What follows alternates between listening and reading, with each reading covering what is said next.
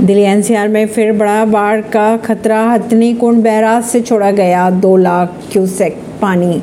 हथनी कुंड barrage से आज, यानी शनिवार सुबह नौ बजे से अगर बात की जाए तो एक लाख सैंतालीस हज़ार क्यूसेक पानी छोड़ा गया। दस बजे के बाद से पानी की मात्रा बढ़ती ही जा रही है। इससे दिल्ली में फिर बाढ़ का खतरा मंडरा रहा है। इसके अलावा गाज़ियाबाद की अगर बात करें तो गाज़ियाबाद में हिंडन नदी भी उफान पर चल रही है। दिल्ली की अगर बात करें तो यमुना के खतरे के निशान के ऊपर पार करती नज़र आ रही है। दिल्ली राजवीर सिंह नई दिल्ली से।